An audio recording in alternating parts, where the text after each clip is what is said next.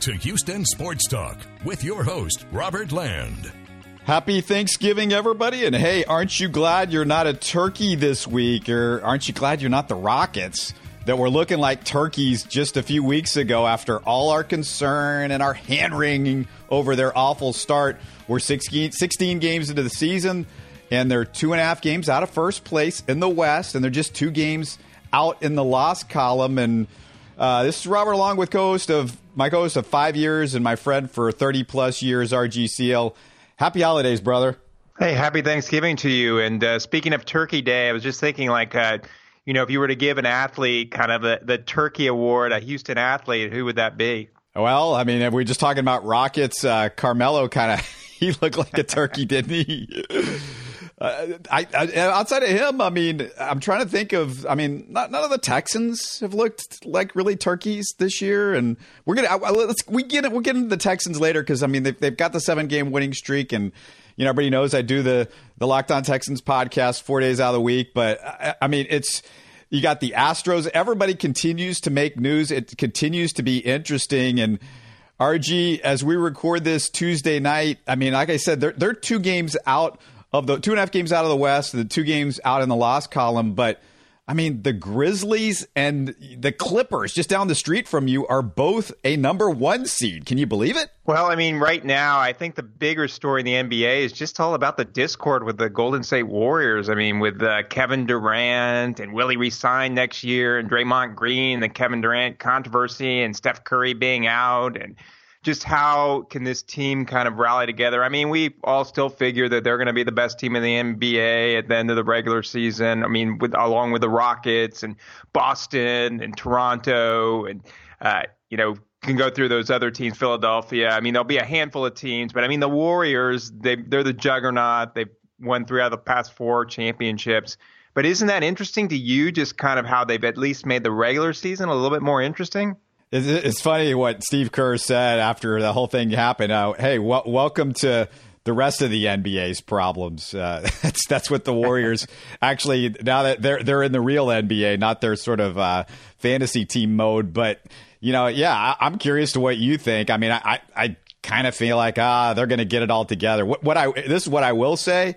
Uh, Kevin Durant's gone at the end of the year, and that means everybody else has a chance to win a championship after this year's over with. I think, don't you? Yeah, I mean, well, the Warriors are going to do everything that they possibly can to sign him, and so I wouldn't necessarily say he's out the door, he's gone someplace else. I mean, we'll we'll just have to wait and see. But uh, I mean, yeah, right now, I mean, he's going to create that free agent frenzy that LeBron always did next summer, and so that's going to be interesting. But for right now, you have to still say, as long they're the defending champs, as long as uh, you know Kevin Durant and Draymond Green and Steph Curry and Klay Thompson are healthy, and then they add they're adding Boogie, Boogie Cousins, of course, too. They added him to the roster this year, and and we'll see how they kind of their roster evolves throughout the season. But you have to say that they're the team to beat. They're in a league of their own. It's just interesting that they've made the regular season uh, more competitive, and like you mentioned, teams like the Clippers and and you know the Rockets getting off to a slow start. You thought, oh boy, they're doomed probably for the number one seed, and now you know, they put together a nice little win streak here. So it, it, just made the Western Conference a lot more interesting. And this year, there's no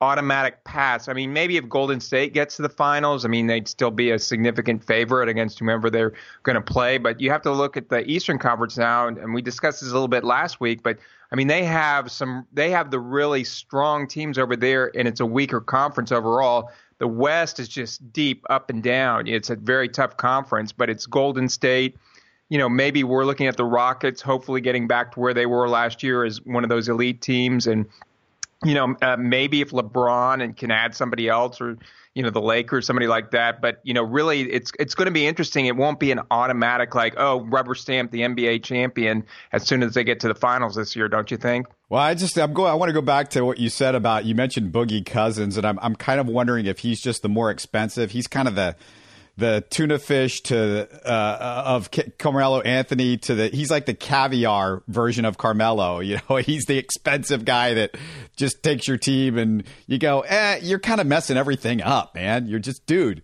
you're messing it all up. You are messing up our offense. You're not doing what we like to do. I mean, that's where I'm curious about Boogie Cousins. But yeah, I, I'm interested, like from from your perspective, though. I mean, I, I just I, I don't see it like you said. Um, they're making it interesting if they're healthy, like you said. I mean, I, what's what's different? They're they're they're healthy. Maybe you know, maybe the Rockets will get lucky and they'll have one of those fights after a, a, uh, game in the playoffs or something like that. If the Rockets end up playing Golden State in the playoffs again, I guess that's what you hope for. Like you're probably go, you're, if you're Chris Paul, you're probably over there in Draymond's ear and saying, "Hey, like, hey, did you see what he did? Kevin Durant totally ignored you on that on that one there. He was, you know, he he, he wasn't throwing you the ball." Look, I mean, Golden State again. They they've been in three of the last four. Uh, they've won three of the last four championships. They've been in a title game for four consecutive or title uh, uh, series for the four consecutive years. And so, I mean, they're they're one of the great all-time dynasties in the NBA. So if if they're healthy, if they have their their core four, so to speak, even Andre, adding Andre Iguodala into that, you know, the fifth guy, and then you, now you add Boogie Cousins again. Maybe he is a little bit of a Carmelo Anthony, but they, I, but they don't even need to play him really. I mean, they could just give him limited minutes, and they'd still be dominant and be you know on track to win a championship. So it's it's going to be interesting if they can stay healthy and if they can keep their head straight, and that's what.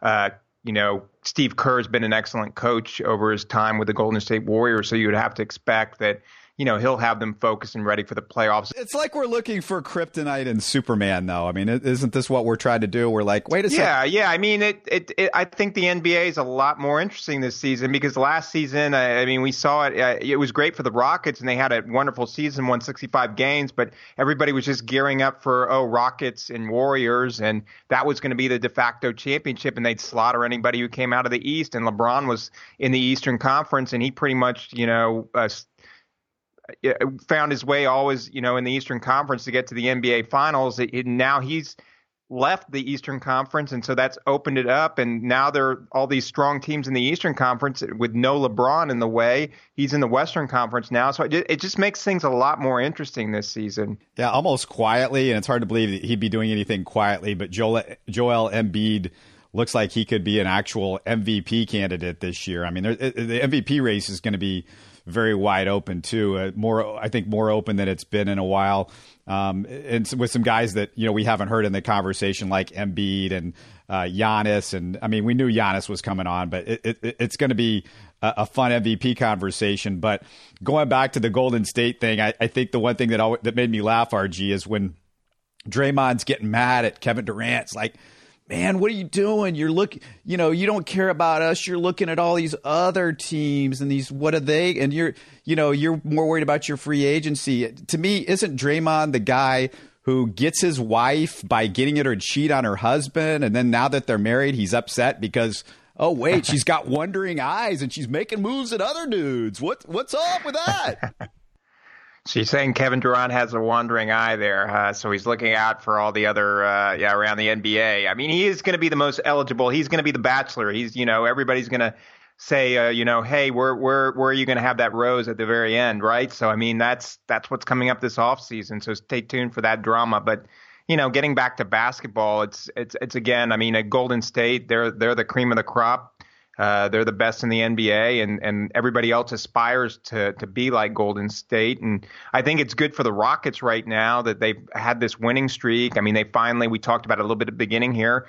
They finally get rid of Carmelo Anthony. Uh, and and again, that was something a lot of people have said. Oh, well, he never fit in, and he was kind of a malcontent, and he was a uh, kind of a what clubhouse or locker room lawyer That's type. What the you national know, media, like the national media, right, right. But I mean, that really isn't what happened. I mean, the national media is idiots. I, I, this is what happened. The Rockets weren't shooting the ball well, and they were injured, and then they were suspended, and all of the above. And now Chris Paul. Lo and behold, look, the Rockets look good when Chris Paul is back to hitting about forty percent from three point range, and he's you know he's 43% from the field. He's, we're starting to see him inch up to his typical Chris Paul like stuff. And, uh, you know, you've got Gary Clark that's uh, been solid the whole time, and, and now he's starting uh, to matter as a, a, key part of the rotation. And, you know, whether he's up to being Luke Moute or Trevor Ariza, but, you know, PJ Tucker uh, continue to be solid, but just they look like they're communicating on defense. They've narrowed the rotation. It's not like they're playing games anymore. And then, you know, somebody like Gerald Green, who's basically stunk. Um, he's becoming more and more like a ninth guy, but he's a ninth guy that if he gets hot, you could use him. And, and finally, you know, he shot a little bit better, and Eric Gordon has looked a little bit better, and and all these guys that just weren't up, just they weren't playing well. I don't think it had anything to do with Carmelo Anthony. They just got off the bad starts for some reason. But a lot of teams got off the bad starts. I mean, I, I, I talked about it. You go through the Western, look, the Utah Jazz, they're struggling right now. They still, I mean, they've had a tough schedule, but the Jazz, they're not the same Jazz team that we saw late last season. Uh, you got teams like the Kings that are looking good. I mean, teams that you're not expect to look good are looking good. It's just all this weird stuff, and I think a lot of it has to do is you, you don't have as much preseason. There's less of that. So maybe that has something to do with it. Uh, just like we see with the with the Texans that we can get to later, that, that they weren't playing guys in the preseason as much, and it, it, did matter early in the season that they weren't doing that. Well, you see that a little bit with less of a preseason.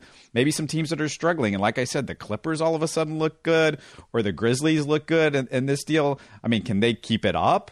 You know, it's it's a real question mark. I think it's we're still waiting to see how it sort of shakes out. I mean, we might be 30 or 40 games into the Western Conference before we have any idea where I think the East, outside of Boston, I think you're kind of seeing what you're probably going to see. I think Toronto is going to remain a real front runner. I think Milwaukee's going to be trying to tail them a little bit. Philadelphia, now that they got Jimmy Butler, uh, they're they're going to tail them, and who knows, they they might have another move in them. But you know that that conference it's like there is this top four or five teams and then there's all these other teams that kind of stink and uh, especially Dwight Howard's Wizards. And then with the West well, hey I wanted to ask you about that because speaking of teams that stink and and the Dwight Howard's Wizards there and 5 and 11 there've been rumors that uh, everybody's on the block over in Washington now. That includes John Wall that includes Bradley Beal Otto Porter any of those that you think the Rockets should be going after? And if so, whom would you have the, have at the top of your list? Bradley Beal would be the only guy that would be in the conversation. Otto Porter is over way way overpaid. Almost, I think he's close to max level.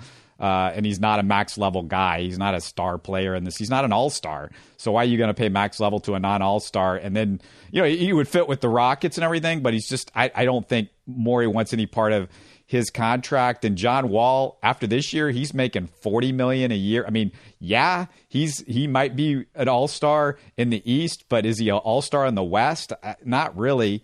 And John Wall to me is just he's got all sorts of issues. He's a cancer that's an expensive cancer, not a cheap one that everybody thought Carmelo was. So, yeah, I, the only guy you want is Bradley Beal and I just don't think the Rockets would have anywhere near the capital to trade him. Well, what what would you have to do to give up? I mean, obviously you'd have to put Eric Gordon in a trade, correct? In this trade, he'd have to go, and then who else would you have to give up in any kind of deal to get like a Bradley Beal? Yeah, if I'm the Wizards, I'm asking for you know James Harden's. I mean, because oh, come on, that's not happening. The Rockets have no commodity except those first round picks that might not be. If you're the Wizards, they're going to be bad first round picks. I, I, if I'm the Wizards, but what about Eric Gordon? That's a player that they could flip for more picks themselves if they were to acquire him. You're not going to get a lottery pick, though. I mean, if you're with the Wizards, you're on the con- you're you're talking with Philadelphia because Philadelphia has a pick that they've got that's a definite a definite or a potential lottery pick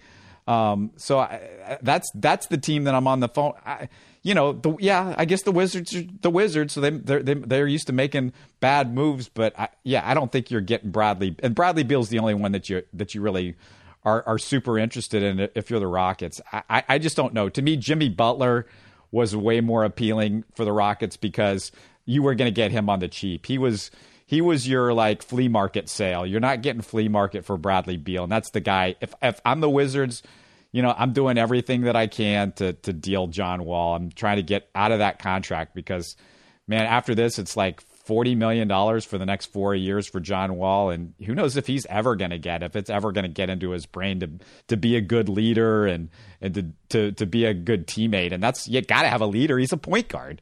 For you know, geez. Yeah, I mean, I, I just was uh, trying to see if the different trade scenarios painting different picture there. I mean, I understand about Otto Porter and, and the fact that his contract is very high there, but he seems to be the perfect kind of guy for the Rockets because he's a three and D guy. Yeah, I just no. I mean, I, I don't see it. I mean, uh, you know, there's nobody that I would say on the Wizards, maybe I'll be shocked, but there's there's there's probably guys with other teams. Well, you don't want Dwight Howard back. You pretty much will make that pretty clear from the start. yeah, no thanks. No, Kent Kent Bazemore with the Hawks. That's somebody I still feel like that that the Rockets are pretty serious about. Hey, hey, speaking of deals, and I'm gonna I'm gonna flip topics on you a little bit, but boy, the Astros with a major deal, they get their new Marwin Gonzalez. Like it's the Marwin Gonzalez that's the new version. It's like the new Tide, the new, you know, he's the this spackled up like, hey, can we make him into the new version? But they get uh, uh well, they deal a minor league pitcher, Trent Thornton, for. Um, uh, do you say the name? How does it go? RG Alid Alid Alid Diaz. How do you pronounce it?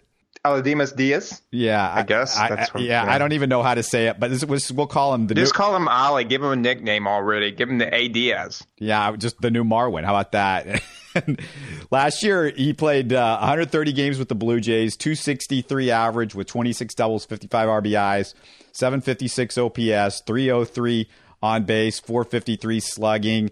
Pretty close to Marwin numbers, a career high 18 home runs. And RG looks like an absolute steal, this guy, because. Well, see, I want to take issue with that. I saw you put that on Twitter. How do you know absolute steal when the Astros gave up a pitcher that who could potentially be a rotation piece for the Toronto Blue Jays. I mean, I know that you look at the minor league numbers and you say, "Oh my gosh, this guy's got an over 4 ERA," but he was pitching you know the Astros. I mean, you're talking about the AAA. You're talking about the Pacific Coast League. So that's a lot more of a hitter-friendly league. And I, and I just want to bring up a couple of stats to you here. Do you know who this pitcher was in the minor leagues? Who in 2008 had a five, uh, had a, excuse me, a 4.90 ERA. Then in t- 2009 he had a 4.56 ERA, and then in 2010, before being called up to the big leagues, had a 3.49 ERA. But collectively in the minor leagues, had a, an over four ERA. You want to know who that was? That was that was Corey Kluber, and and he ended up winning multiple Cy Young awards and is one of the best pitchers in baseball. So it's not to me. I, I mean, it's just to say that it's a steal or to fleece or when you're talking about a minor league prospect, you just can't do that because a lot of times it's determined upon what's their repertoire, what do they look like, you know, what what kind of pitches do they have, you know, what's their ceiling, and everything that I've read is, you know, potentially this guy's a rotation piece and he could be a middle of the rotation pitcher. So a middle of the rotation pitcher for a, for a guy who's a, you know, could potentially just be a backup player for the Astros. I mean, I want to just automatically dismiss, oh, it's Trent Thornton and he was, you know, he was going to be left exposed in the Rule 5 draft. I mean, we don't know. We have to evaluate trades down the road. So that's a little bit of my rant right here to you on saying, oh, that was a, a steal right there. You mentioned Fresno, but I mean, he, his ERA in other places wasn't good. He's 25 now. Yeah, you're right. He, he could be great, but I, I would also say that, I mean, you're, you're dealing for a guy that is immediate 25 man roster guy that can play multiple positions that we know how important Marwin was to the Astros. And the other thing is Trent Thornton. Would you consider him in the top five, six, seven, eight of the Astros uh, minor no, league? I mean, I, I, wouldn't, but I mean, there there've been guys that the look the Astros let go of JD Martinez, you know, and uh, I mean, he was he had played on the major league roster, went and you know flourishes there. They like they traded, you know, Ben over the years they traded. I mean, Ben Zobrist for Aubrey Huff. I mean, a different g- general manager than the case with Luhnow and uh, JD Martinez.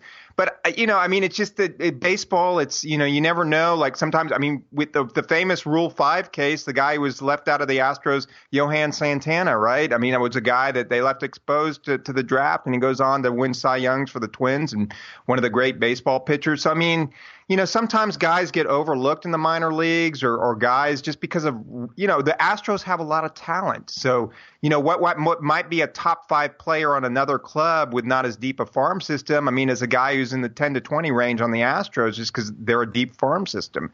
So, I mean, there, there are a bunch of different factors there. I just think that, you know, to say all automatically, oh, hey, the Astros got a steal here. I, I mean, you just can't say that about a trade, you know, uh, especially about you know a guy who's who's going to be a, a, utility player for the Astros. You know, very well might be versatile, like you said, he's the next Margot, and could very well contribute and help this team uh, as a member of the 25 man roster. I, I just wouldn't so automatically dismiss what the Blue Jays did and say that Luhnow fleeced a team because we just don't know with a minor leaguer. That's my point. Well, you know me. I mean, I was all about keeping Marwin and not having to give up anybody whatsoever. And and I mean, people were all up in arms on Twitter getting on me because I said basically like, look, uh, um, you know, this guy he he might be regular season Marwin, but it's a steep hill to climb to replace postseason Marwin.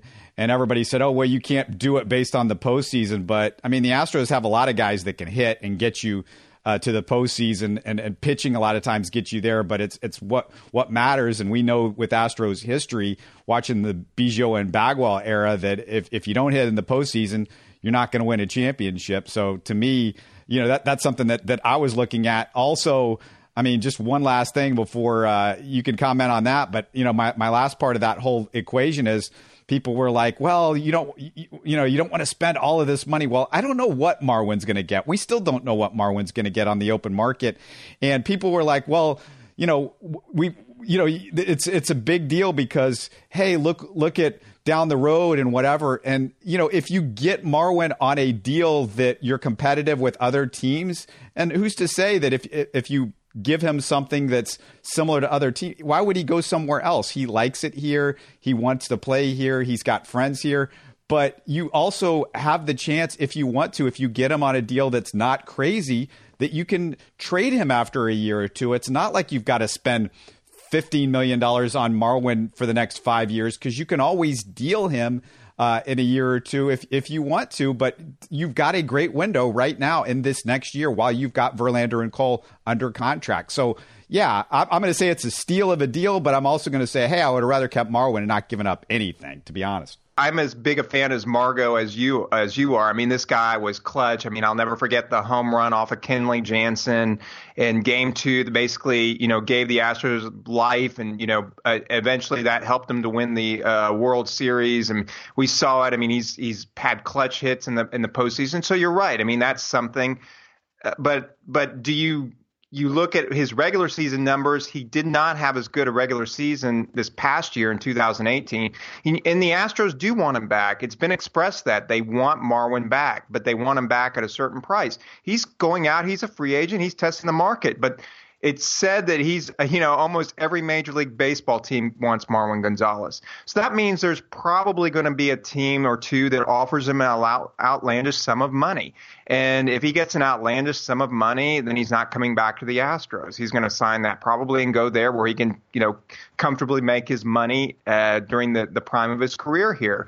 And the other thing that you said, well, if you sign a four or five year contract and get traded, that's not always the case. If if Marwin comes next year and hits, I mean, just you know, you hope that it doesn't happen. But if he was to hit 220, get injured and then you're you're all of a sudden on the hook for this contract that's you know 65 70 million dollars 15 million whatever it might be for a year for five seasons. Well then he has no trade value because teams aren't going to be wanting a guy in his 30s that you know is already injured and you can just say oh I might be able to trade him. You're going to have to either eat that contract which means money or you know you're just going to have to sit on that roster spot and especially make other roster moves. So when you sign somebody, that's why teams don't offer the qualifying offer. That's uh, unless to players that they really want to have on the roster next year. Which is why with Charlie Morton, even you know with the 17 million there, the Astros want him back too. Bob Nightingale said.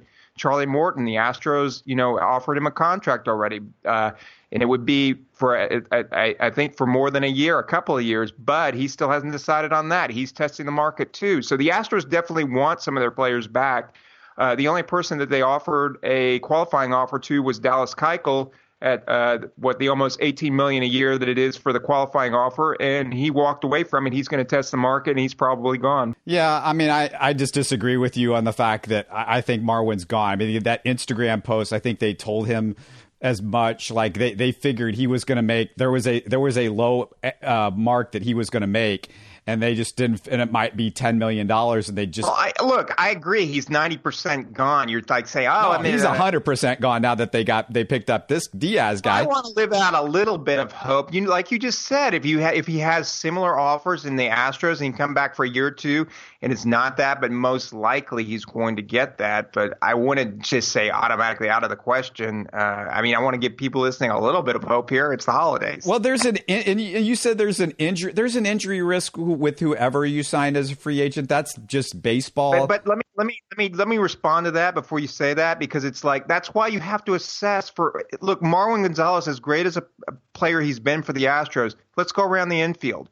Okay, third base Alex Bregman, shortstop Carlos Correa, second base uh, Jose Altuve, first base Yuli Gurriel, and then you have uh, in the outfield, they still want to give a chance to Kyle Tucker. He's still in the roster. He's still somebody left field. Then center field, you have. I know their entire lineup. You don't have to go through that no, with me. right field, then in right field, you have uh, Josh Reddick. So if, if, the only way that I see him playing is like as a backup or you know, maybe you put some time at DH or maybe you switch he, around. But he is what he's always been. He is what he's always been. AJ Hinch is going to use him like he always does. But if you're, if you're looking at long term deals for the Astros and you're looking at contracts and you want to still add pitchers this year, the Astros are trying to add pitchers. They're trying to add catcher. They're trying to add other players around the roster. It just and then they also have to target and budget for the future too. Is like the uh, the players and players getting raises through arbitration and then players signing long term deals deals.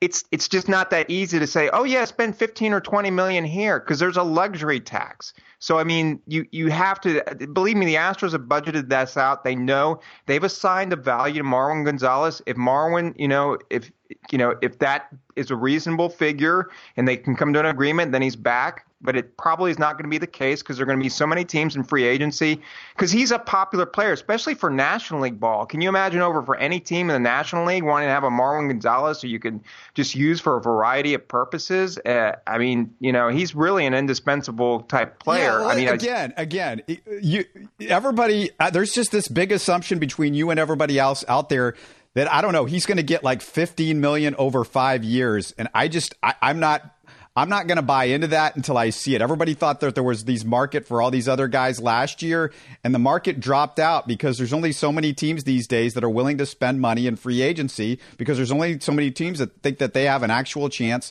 to win the championship. And if they don't, they're they're like, we're just not going to spend it, especially on a utility player. So I'm interested to see who's interested in see, him. I disagree with that too. I disagree with that too because with somebody like Marwin Gonzalez, if you're going to a National League team, he could go to a team like the San Francisco Giants. He could go to a team like the Atlanta Braves. Not necessarily they'll be big spenders for. They're not talking about the Bryce Harper and the Manny Machados that the New York Yankees and the Philadelphia Phillies and the Los Angeles Dodgers and the Chicago Cubs and you have a limited of teams. Everybody in Major League Baseball, even if you're the Oakland A's, you could make an offer for Marwin Gonzalez because you know 15 million a year if you want to spend that because you have young players or you're you know even if you're a mid-range team or you're a, a, a team that maybe will compete in a year or two if you sign him to a four or five year deal then you know maybe by year two or three then you know he's a valuable part of your roster that you can you know play at multiple positions and uh, you know that that's somebody that you can have on your roster and it, it, for a good price but for the astros the problem is the astros are competing right now for just the reason that you said they have a lot of higher price players and uh, you know they're wanting to add on to win a championship right now, and their bigger players are coming due. So it's a little bit, you know, these guys that we've seen like uh, Altuve's big contract kicks in next year. They probably want to sign at least one between, you know, Justin Verlander and Gerrit Cole. They hope to bring somebody like that back. They want to go out and add other starting pitchers. We've already seen that, so that might that'll add payroll right there. They want to add to the bullpen. Uh, they want to be able to sign, you know, at least a few of their guys like Alex Bregman and George Springer or Carlos Correa also uh, uh, to long-term deals. So it's just a lot of money, and they're you know Marwin Gonzalez is a great player, but to tie him up on a four or five-year deal, you're right. I, I think if it could just be hey one year or two years, uh, you know, th- th- if they could come to some kind of a deal that way, that would be great. But most likely he's going to go out and get a four or five-year deal from elsewhere. Are you crying about Josh Reddick's contract right now? He's making 13 million, and he's still got a couple of years left on on his deal. Well, I mean, I think he's on the downside. I mean, we've seen that, uh, you know, and and I'm not crying about it because he helped the Astros win a championship. He was a very instrumental player on their record offensive breaking season in 2017, and and he he's a solid contributor for the Astros. Well, let, so let, let me just let me make my point. Josh Reddick. Um, nobody made a big deal about that contract. Josh Reddick is basically his OPS over the last couple of years is very similar to Marwin. Marwin plays multiple positions. Uh, Marwin has been more clutch, I would say, in the playoffs than Josh Reddick has been. Uh, Marwin's value to me is much more. If you sign Marwin to a similar contract as Josh Reddick, and that's what I think he's going to get on the it's open all market. in the timing, Robbie, and this is what I'm trying to tell you. Okay, to, they signed Josh Reddick before the 2017 season. Their payroll was one of the lowest in the majors at that point, so they had a lot of room to grow the budget. They did. They hadn't added on the big Justin but Verlander. My, my point is that Josh Reddick is is is a much less dealable contract than Marwin, and like I said, I don't think you if you don't want to, you don't have to be stuck with Marwin for the next four or five years at 15 a year, which is what I think he's going to get. But look at what happens. You're just saying right now that Josh Reddick would be a difficult guy to trade because he's in the last two years of his contract and he's basically an average player right now, or maybe even a below average player in your estimation. And, and, I, think, and, and, and I think Marwin would be easier to trade because much easier because he's a much more valuable player than Josh Reddick is. He's much more versatile. But I'm saying if we, if next year if he hits 210, 220, you know, and is injured, then all of a sudden you're on the hook for a guy. And we've seen that guys go off, they sign contracts, they're in their 30s, and they start breaking down. I mean, that is a factor in it. You have to you have to put in the, uh, you know, look, he's been great, he's been durable, he's been a guy that, and, and, and very well he could play you know 150 games a year for the next five years. But it also is a, a, case in point when you're in your 30s when you can start breaking down and getting injured and and and not being able to live up to that uh, contractual expectation. So.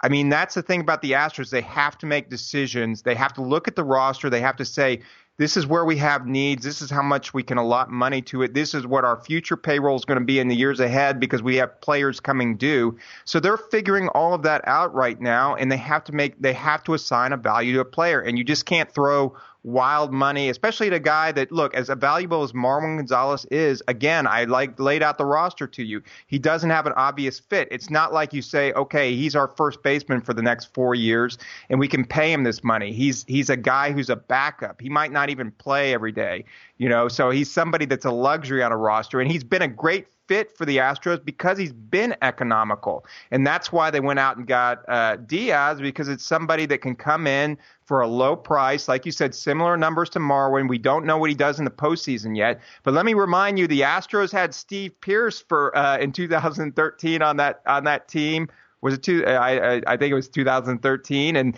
you know he bumped around all throughout baseball, a journeyman, and then comes to the Red Sox, and he ends up being World Series MVP and having a bunch of clutch hits. So sometimes you can find guys out there that can you know come in, be your backups, come off the roster, and do that. You're right. Some guys freeze in the clutch uh, uh, in postseason on the bright lights, and then others flourish. But it's not like you can't go find maybe at the trading deadline or or looking at your. And we know that the Astros core roster, at least, they've already shown that they can perform in the postseason. Alex Bregman, postseason star. Jose Altuve, postseason star. Uh, you know, go up and down. George Springer, you know, World Series MVP. I mean, they have the cogs in their lineup. Marwin's been a nice addition or piece to that, but it wasn't like when we looked at the 1990, late 1990, early 2000 Astros, where we, uh, you know, as great as the players were on that roster, where we could say, man, that that that that roster struggled in the postseason. Yeah, as last year reminds us, though, you can never have enough guys that can hit in the postseason. And you can never have enough. Some of them could be off. Some of them can be injured. Sure, it might not matter because Diaz might be end up being a great postseason guy, like you said. Well, the one thing I like about him, looking at his looking at his stats, is that at least you know, I mean, he seems to to not strike out a whole. Uh, a lot, so he has at least that, you know, part about him. I mean, his on base percentage is is all right, but uh, you know, at least he he's somebody that can make contact. So that's something that you always want to be able to see, especially you know in the postseason, is just get the ball in play. How many times have we mentioned that? And and that's the teams that the the Red Sox they were able to fight off pitches and, and get the ball in play. One of the big moves this week, uh, this past week, has been the Yankees getting a guy that you talked about in our last show, James Paxton from the Mariners. What did you think about that trade? To me, that's a good trade for the Yankees. I mean, they're getting and, and let's also preface this by saying that the Astros had an offer out there for James Paxton too, uh, and apparently uh, Jon Morosi reported uh, that that the Astros went at part with Forrest Whitley, their their top pitching prospect. And the Yankees ended up trading Justice Sheffield, uh, and he was somebody that they got in the Andrew Miller trade, but it was you know one of their top pitching prospects. And so, and they traded a couple of other players in the minor leagues along with him, but that was the main centerpiece of the package. The Astros went at par with Forrest Whitley, but the Yankees did with Justice Sheffield. Now, Justice Sheffield projects as a, I've heard like a two or three starter from some scouts, and and then also, uh, you know, I, I've also heard that he could be just one of those explosive pieces out of the bullpen if they decide to put him there. But for right now, you know, he'd be a rotation piece. So for Seattle uh, of course, they're looking to build now more for the future. They have other guys on the. They've already traded Mike Zunino.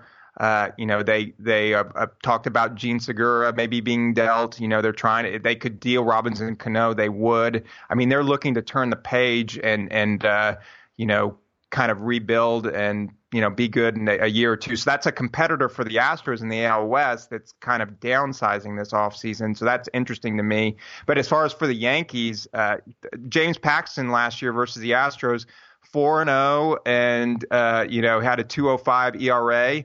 So that that's somebody that you know has already pitched well versus the Astros, and they know coming out of the American League that they're probably going to be facing like the Red Sox and the Astros. I mean, they want to win their division first, so getting another high-profile starter to go along with Luis Severino. Uh, they still have Masahiro Tanaka on the roster.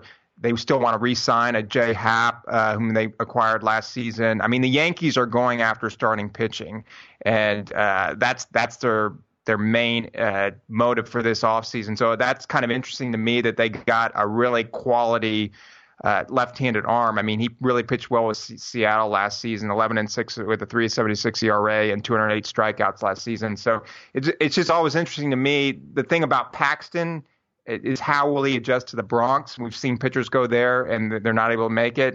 If you can make it there, you can make it anywhere, but some some pitchers can't. You know, the the bright lights of uh, Broadway aren't their thing. So uh, I, it'd be interesting to see if that affects him at all. And, and then the other thing is that he's you know durability and, and injuries. He's he's never uh, pitched, I believe, more than 160 innings in a season. So uh, when you start getting up to like you know 200 uh, inning workhorses and starting rotations, and you know that's that's something to, to look out for in the future. The good news is the Astros have got the killer because Ali Diaz 10 for 15 against Paxton with a 1900 OPS in his career. No, I'm just I'm totally making that stuff up. I, I, but yeah, that that would be pretty darn. Cool. I was I was hoping that was true and not fake news. Any other Astros stuff before we get to the hottest team in all of football? I want to may, uh, maybe ask you. I mean, the Astros, of course, the rumors right here of everything that's been happening. But another rumor that's come out is that the Astros and the St. Louis Cardinals interested in, in, in Paul Goldschmidt I, I, believe that was Ken Rosenthal that reported that one. It was either Ken Rosenthal or Bob Nightingale, I believe. But uh, they reported that the Astros have already held like trade discussions about trying to acquire Paul Goldschmidt. I'm just wondering what you think he would mean, or uh, I, you know, he's obviously the the big bat on Arizona for many years, and uh, he's actually a Houston native, so would that be somebody that you would want to add to the club? He had 33 home runs last season. Um, would that be somebody that you would yeah, left-handed bat that you would want on the Astros, or is is that too much to trade away top prospects for a guy that uh, you know would just add to kind of a, a, a strength on the club already per se? If you're talking about at least uh, along the infield. You're giving up a lot for a guy that's got one year left on his contract. And it's, I think it's 14 and a half is his base, but after that, he's unrestricted. I mean, that's given up a lot. I mean, I, I you know, I I was shooting covering Paul Goldschmidt's games at the Woodlands back when he was in high school, and yeah, he's the Paul Goldschmidt's an MVP candidate every year.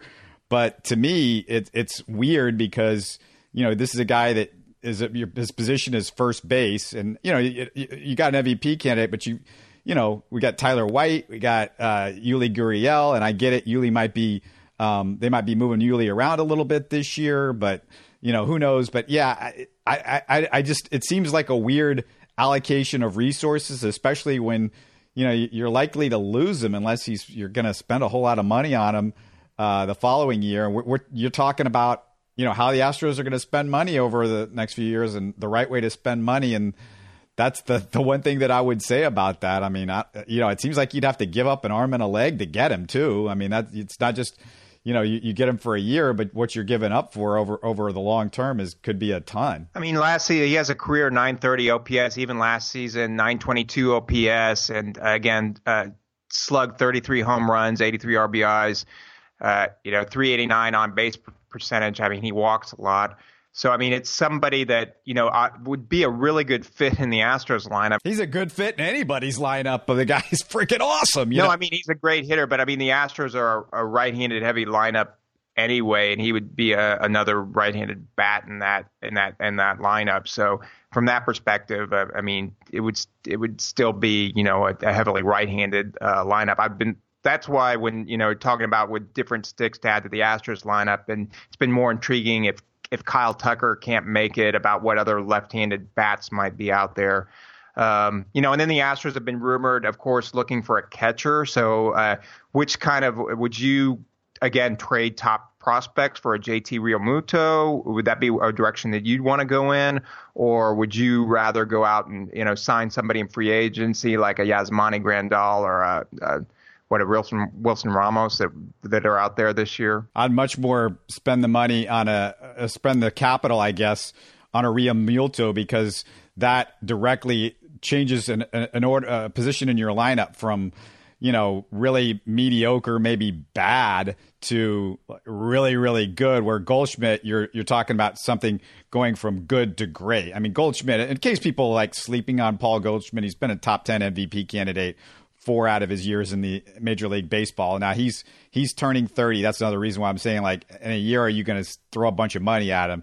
I don't know, but if you look at Realmuto, you go to his contract, uh, he still got three years or two years left of arbitration eligible, so you'd have him for two more years. And he's a catcher, and and he's age 30, so then he's an unrestricted free agent, but you'd be paying for two years basically from Realmuto, or or paying in capital for two years with the with the guys that you would. Well, trade. I think I know your answer to this, but it's been rumored that the Astros would have to trade either, uh, you know, Forrest Whitley or or Kyle Tucker as part of a trade package, plus their other top prospects, uh, in order to acquire Realmuto. I mean, I know I'm pretty sure that what your feeling is on Kyle Tucker, not as sure as for on Forrest Whitley. But would you would you part with both of the guys? Only one of them? How, how would you for a, a Realmuto? Yeah, I don't even think I could force myself into like a uh, Twitter tier over uh, trading Kyle Tucker for Real Muto. so, yeah, I mean, you you know, I mean, Forrest Whitley, nah, he's not. They're not dealing him for Realmuto, or, or, or I don't even think they'd deal him for Goldschmidt. I mean, it's just get, getting a, a guy that's potentially a frontline starter with a, a, pitching staff right now that has no frontline starters for years to come that are under contract beyond this year. It's a big deal, and and Whitley is a guy that you know. it seems like uh, Jeff Luhnow, uh, he's sort of in love with that guy. I don't think he's going anywhere, but it's it, it's weird. Like I don't know what uh, Goldschmidt would get because you know he's only got one year left, but then you you might be fighting with uh, teams like the Dodgers or the Yankees or one the Cubs, some of these teams that are just like we don't care, we're going to pay three hundred million dollars. It doesn't matter to us. Seems like the Cubs now. Actually, I shouldn't say that because they're they're not now all about being financially uh, concerned over some stuff. But you know, the Yankees, the Dodgers, some of those teams might just say, "Screw it, we'll give it up because we're going to sign him for years and years and years to come." So I, you know, I don't know, but yeah, Goldschmidt. He's, you know, he's great in the club. There's nothing wrong with Paul Goldschmidt. I, I mean, I that guy I know is like grade A plus good good guy. Um, and then you know if I were if I were to sign Paul Goldschmidt to the Texans, I would force him into playing left tackle because that's my see that transition. I'm nah, I don't. What, what, well, I have one more thing to add on. Like, uh, I mean, people are probably wondering like. Uh, you know about uh, Forrest Whitley and, and why the, the Astros are just so and Jeff Luhnow's maybe so in love with him, but uh, yeah, he, but uh, not this past season, but when he came up as an under 20 year year old prospect, and you know he was drafted in the first round, he uh, had a 184 in ERA in, in four outings at Double A, and he joined Zack Greinke, Chad Billingsley, Clayton Kershaw, and Dylan Bundy as the only prep first round arms this century to advance to that level in their first full pro season. So that's why I mean the Astros he's always kind of dazzled and you put like those type of, you know, names uh, alongside Forrest Whitley. Uh, that that's the reason why I think Luhnow has a, a man crush, and so uh, you know I I, I think to, for in order for the Astros to part with them, it would have to be some kind of extraordinary return uh, back. So uh, anyway, that's that was kind of much my parting comment with that. Why don't people care about the Texans in Houston? Why aren't they excited about them, man? I mean, I, I just don't see the buzz. I don't see the, the team's won seven in a row. I mean, I understand that it's not like they're crushing people. It's not like they've got the exciting offenses of the the Rams or the Chiefs or the Saints or whatever. And and maybe you feel like, well, eh, they can't win a Super Bowl, so who cares? But I mean, I mean, this was a team that was zero oh and three, and they won seven in a row, and and everybody. You know, was like all upset when they were 0 and 3, but then they win seven in a row. It's like, well, but you're not winning the way we want you to win. I, I you know, I don't understand it. I mean, it, it's it's frustrating to me as a fan fan base because you know at times you just gotta you gotta go hey we got we got a W who cares you know I mean I, will pick them apart on my Locked On Texans show um, but it doesn't mean I'm not excited about the fact that they're winning football games.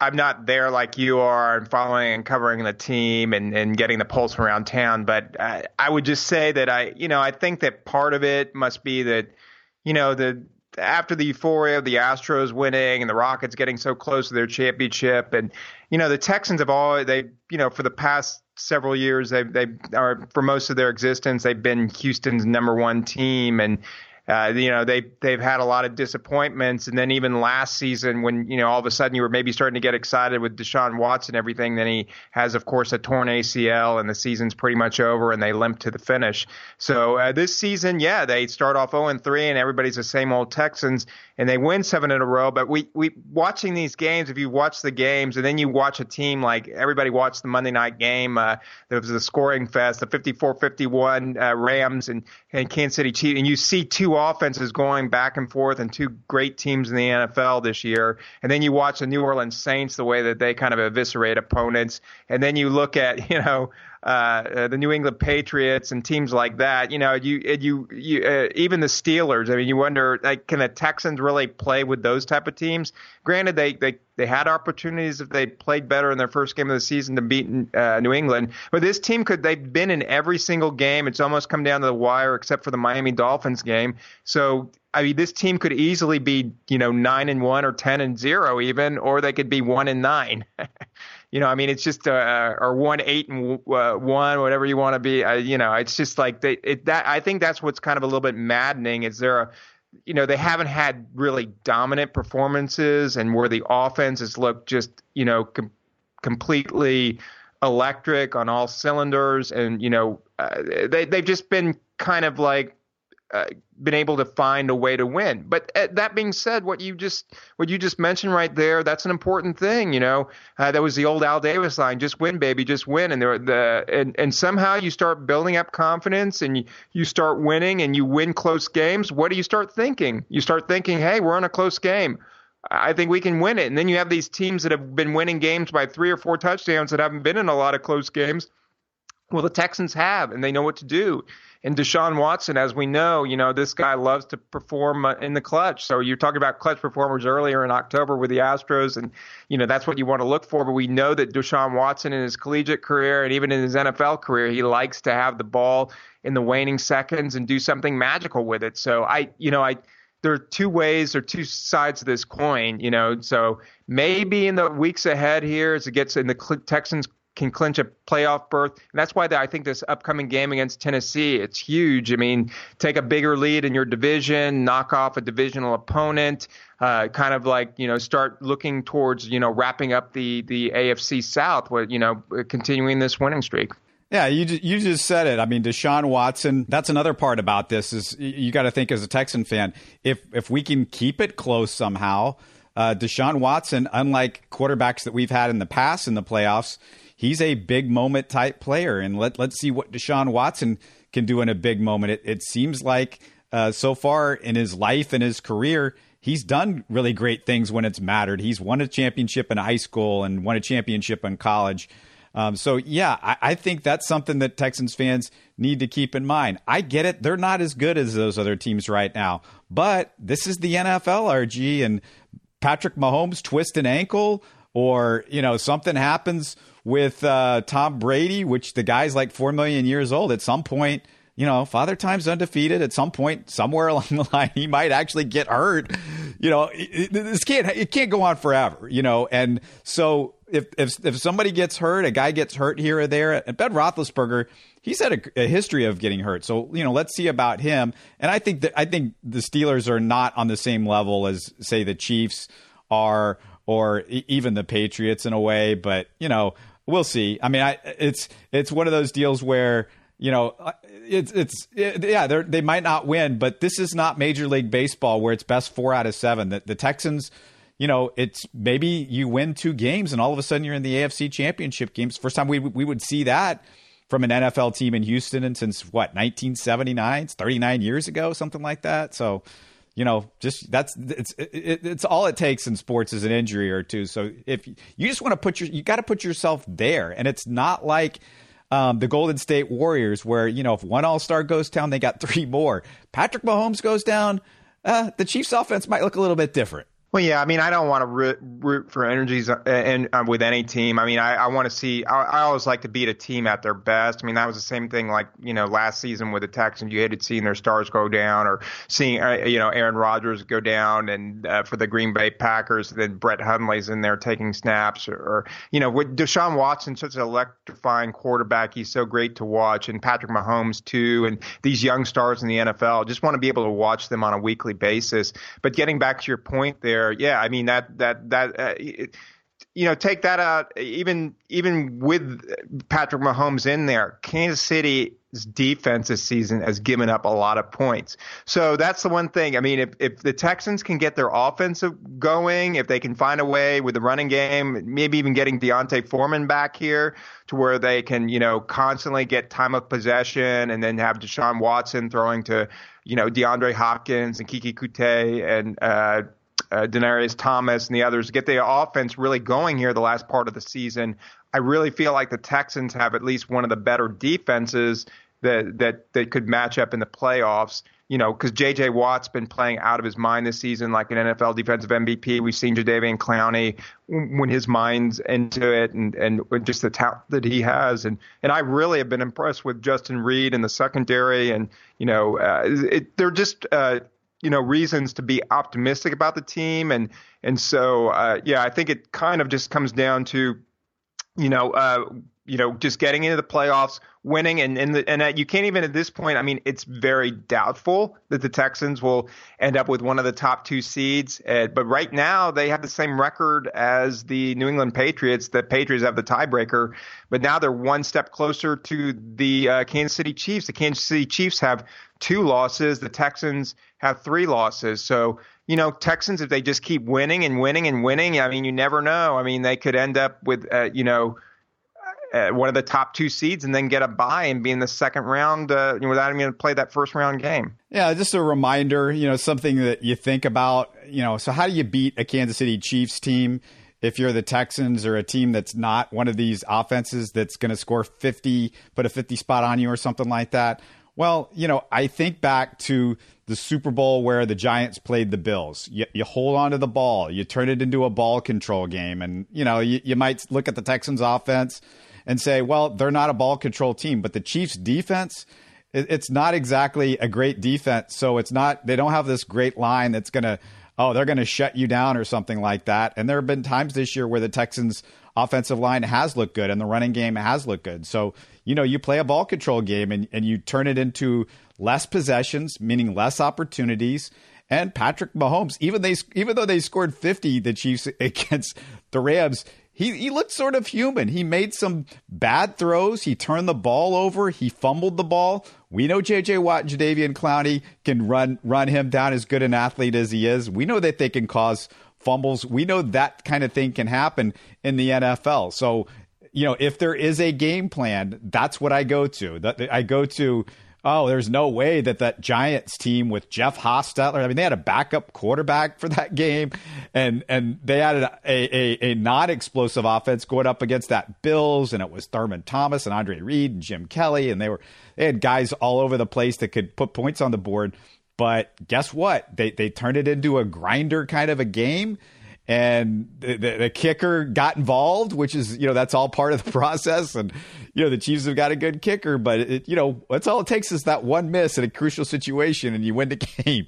So that there, there's your formula. There you go, RG. That's how you, they can do it. Yeah, in today's NFL, after watching though that Rams and Chiefs game, I mean, those were two teams that just like flying back and forth. There, it was like literally watching like Madden, you know, football on on screen, you know. So it was like a video game, but uh, yeah, I mean, to, to your point, I think that would be the way. And I think we, have seen that from Bill O'Brien. Look, he wants to run the ball, he wants to establish the running game, and uh, you know that's that's especially. I'm I'm hopeful that D'Onta Foreman can get back and. Uh, he started practicing again. He's on his 21 day window, correct? You know more about that than I do. Uh, but uh, if he can get back in there and show what he did last season, that adds another fresh pair of legs uh, down the stretch run of the season that you can rotate with Alfred Blue and with uh, Lamar Miller. And then you again, uh, to me, it's like being a De- Deshaun Watson has a security blanket with uh, DeAndre Hopkins, but you know. I just hope Keke Coutee can uh, continue to stay in the lineup, and then uh, you know you you picked up Demaryius Thomas so that you can get those first downs or you can get those uh, you know, red zone scores, and and but you also will be able to have the time of possession, and then you can, you know, keep your defense fresh too. Uh, so I mean, there's just a lot of things that hopefully the Texans un, under Deshaun Watson here can keep progressing, and uh, you know that they can build upon this seven game winning streak and and see where it takes them. Yeah, I guess just uh, I would just tell everybody. I know everybody wants to put, you know, if this is Thanksgiving, the Texans Bill O'Brien, DeAndre Hopkins, JJ Watt, they're all stuck at the children's table. We don't want to, you know, let's put them over there because, you know, look at the Astros and the Rockets and blah, blah, blah. You know, let, let them come over, you know, enjoy, enjoy with the, with the nice glasses and not the paper plates and stuff like that. That, hey, the Texans, you know, be, be nice to these guys. I mean, come on, they, they've got seven in a row. Uh, anything else before we close out, RG? Any f- last thoughts? Are you gonna be watching some of the college football games this weekend? You have any that you have your eye on for uh, around the turkey or the NFL games? Do you uh, have any that you're going to be on Thanksgiving Day that you really are dying to watch? Not really. I mean, I, I, the U of H is it's been disappointing because they they've struggled towards the finish line, and you don't get to watch Ed Oliver anymore because you know he's saving himself for the NFL.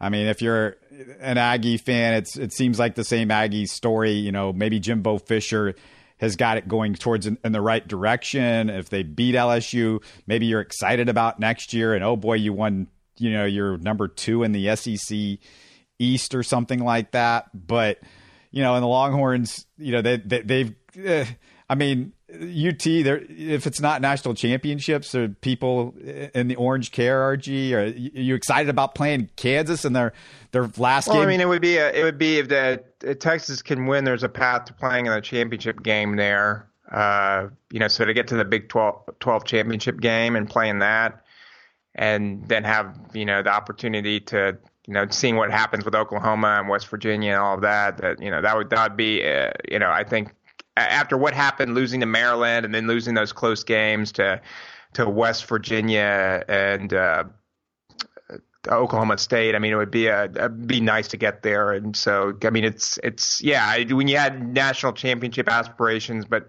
but realistically, that was probably a stretch, especially in a year where where uh, Alabama seems like an NFL team that just is pretty much like crushing every single opponent. Uh, you know that uh, you know, it would have been nice to get to the Final Four, but uh, I mean, still Texas. I mean, if they can do that and have a successful season, get a bowl win, that would be good too. But uh, so, are are you going to watch anything on the Thanksgiving Day? Do you care about that Cowboys Redskins game now that the NFC East is uh, basically turned into a kind of a chaos division this year? Nah, I mean, I, am sure I'll. It'll be on. That'll be on. The football games will be on. But I, you know, it's there, there's it's it's pretty bad NFL games this Thursday. I mean, I just I guess the final word I'll just say, and I'm sure you'll agree with me, RG. uh, I mean, it's just I'm thankful to be a Houston sports fan at this point because you know we we've talked about this I think last year, but this year, you know, now the Texans. Uh, look to be a playoff team. It's a it's a really really good odds that they're going to be in the playoffs this year. So we get to see them in the playoffs, and you get to watch DeAndre Hopkins and Deshaun Watson and J.J. Watt and Jadeveon Clowney every week. And you know, with the with the Rockets, you know, they're a team that is talked about as a as some team that can knock off the Warriors, and not many people are in that conversation in the NBA. And you've got Chris Paul and James Harden, and you've got a great coach. And then, of course, with the Astros, I mean, they had a 103 win season. They won the World Series last year. Uh, we like the way that the the the management is set up going towards the future and, and the players that they've got.